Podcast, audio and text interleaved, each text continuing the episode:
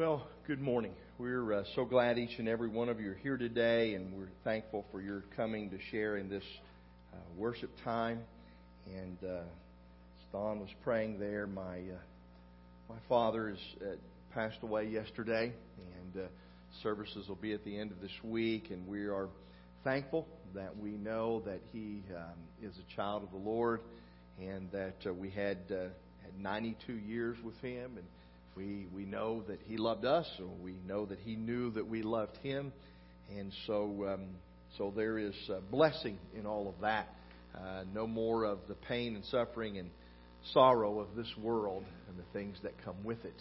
And um, so, as those thoughts were a part of my thoughts and, and um, where my heart is, I'd heard about Pat and loss of her daughter and thinking about her and um, I uh, I have a message that I would like to share, and um, perhaps we'll get there, and uh, we'll. Uh,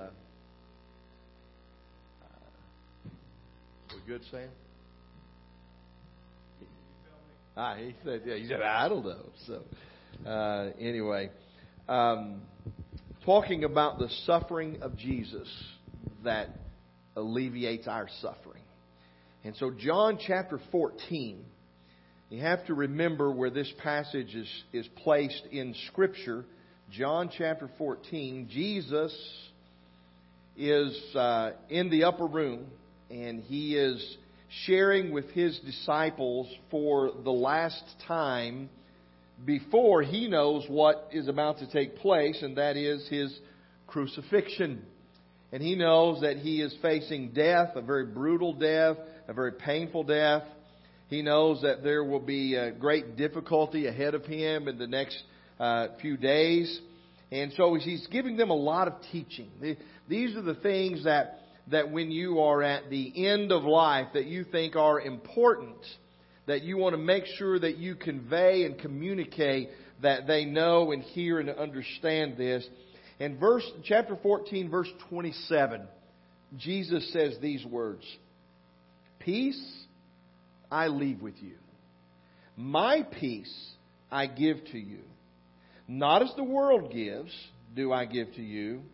Let not your heart be troubled, nor let it be fearful.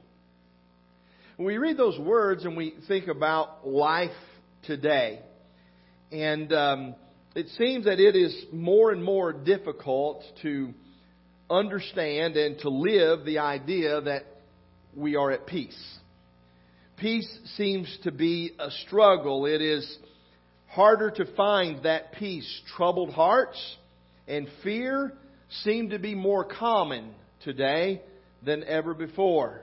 Uh, just as uh, as we uh, have heard uh, several times this morning, and Don was sharing about the struggles and the difficulties that we're facing as a nation and, and the directions of some things that, that are being taken. And, and, and we struggle with, with struggles and suffering and challenges and difficulties. And I, I think about several news stories that I've heard, and that is a, a grandmother is watching her small grandson.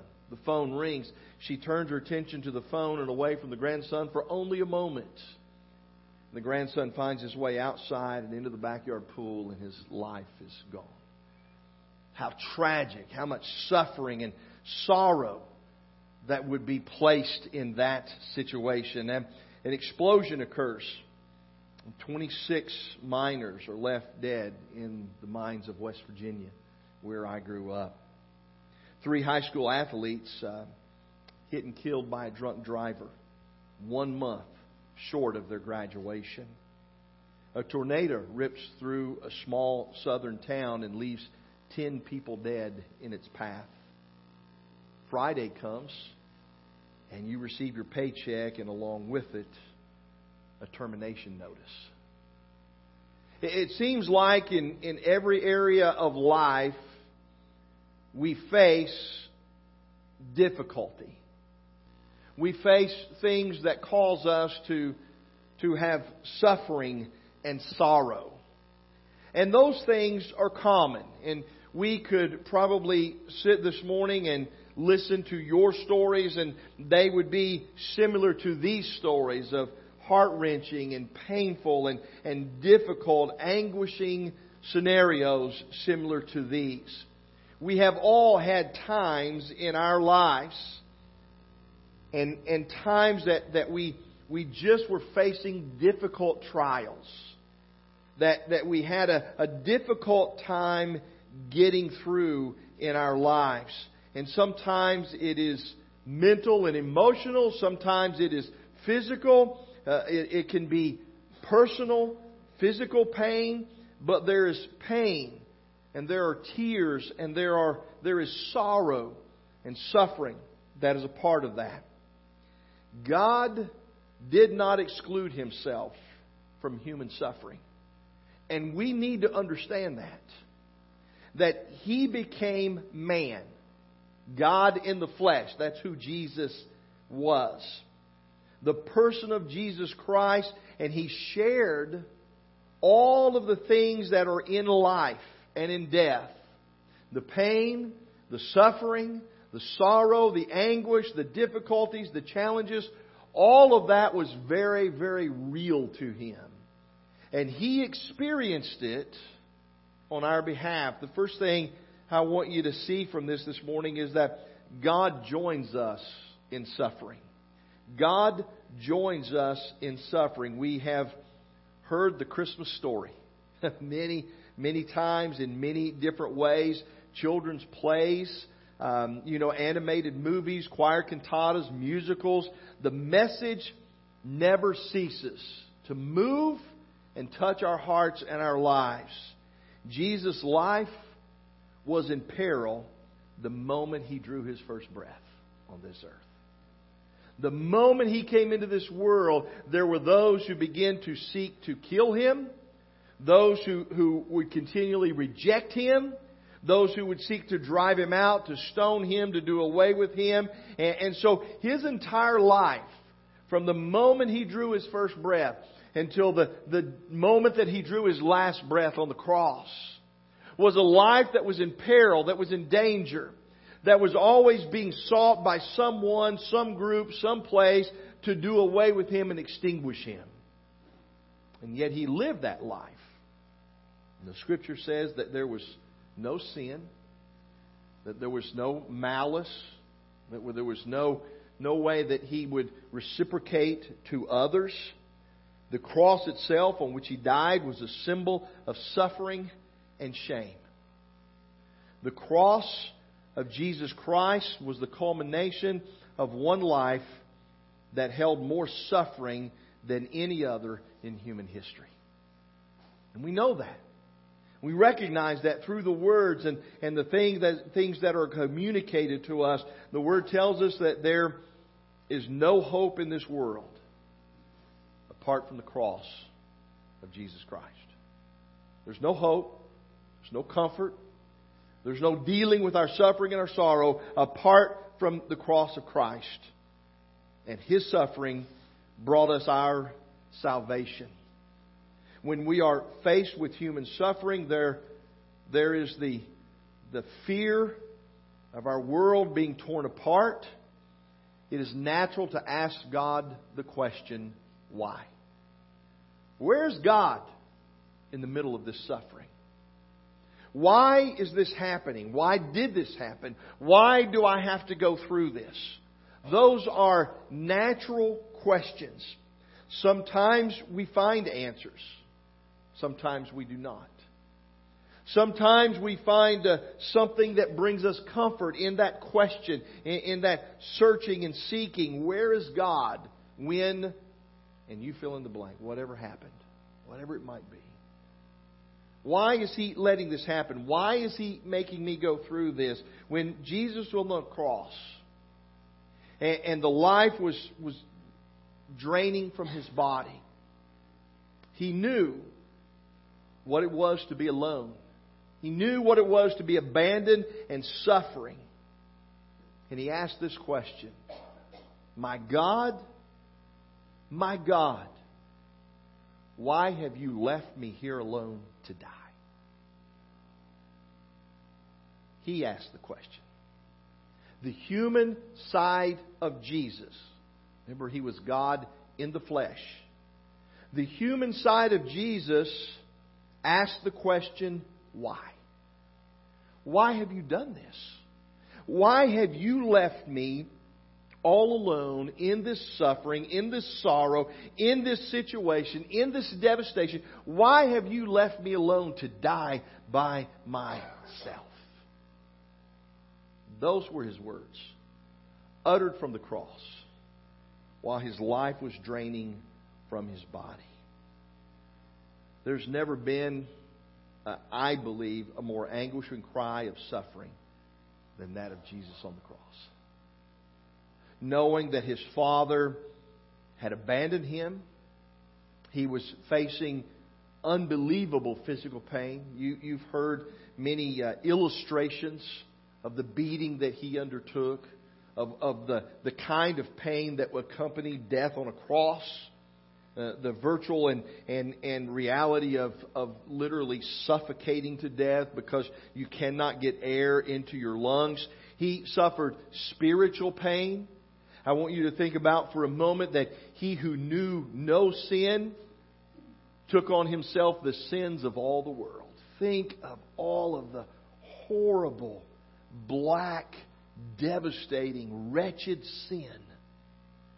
And it was placed on him who had never sinned, who knew no sin in any way, shape, or form in his spiritual and physical body. And yet he took all of that on. So he was facing physical suffering and pain.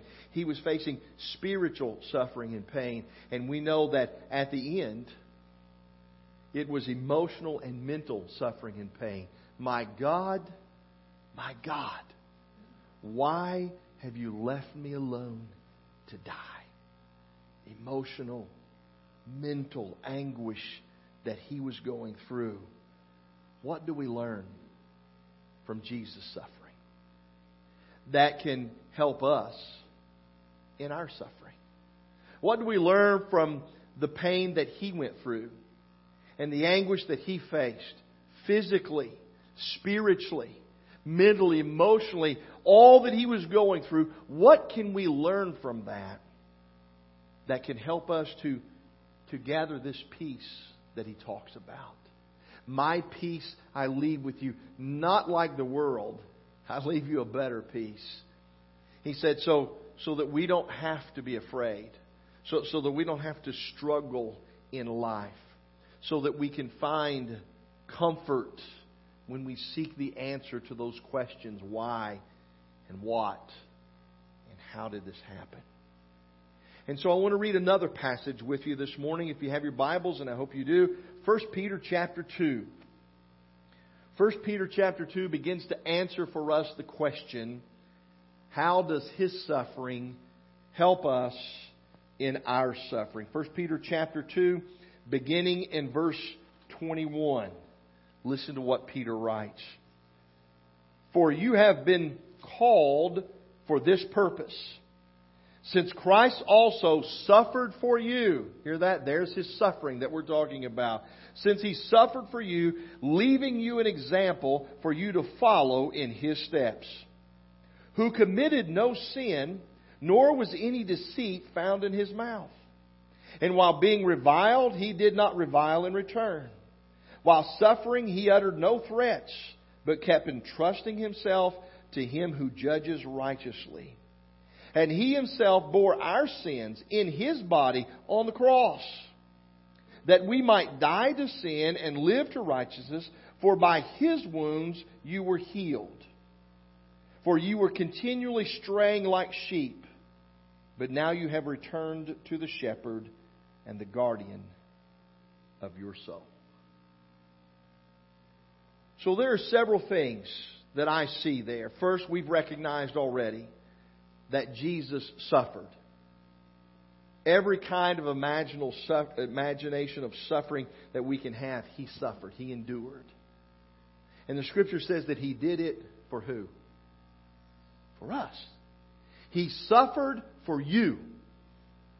He went through the pain for Tim Dotson.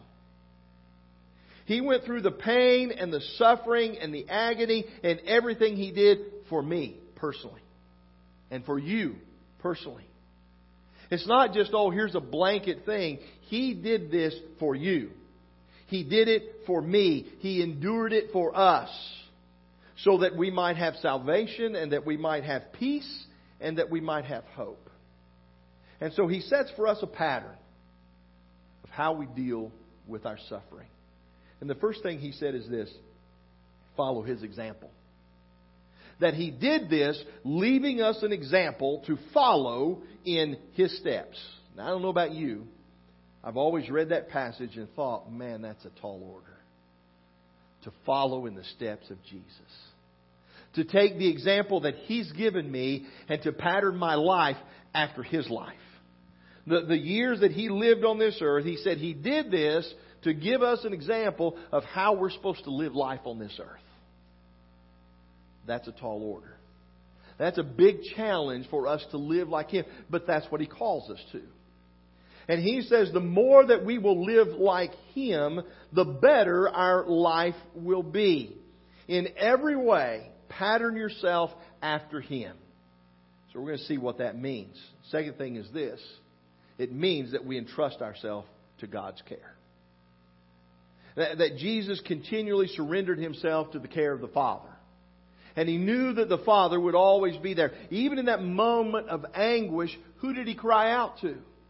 Even when he didn't understand fully in his physical understanding what was going on, my God, my God, why have you left me alone here to die? He was still calling out to the Father. He was still counting on God to care for him and to bring him comfort and to bring him peace. Know and believe he will not let us ever in our life be tempted beyond that so we can stand.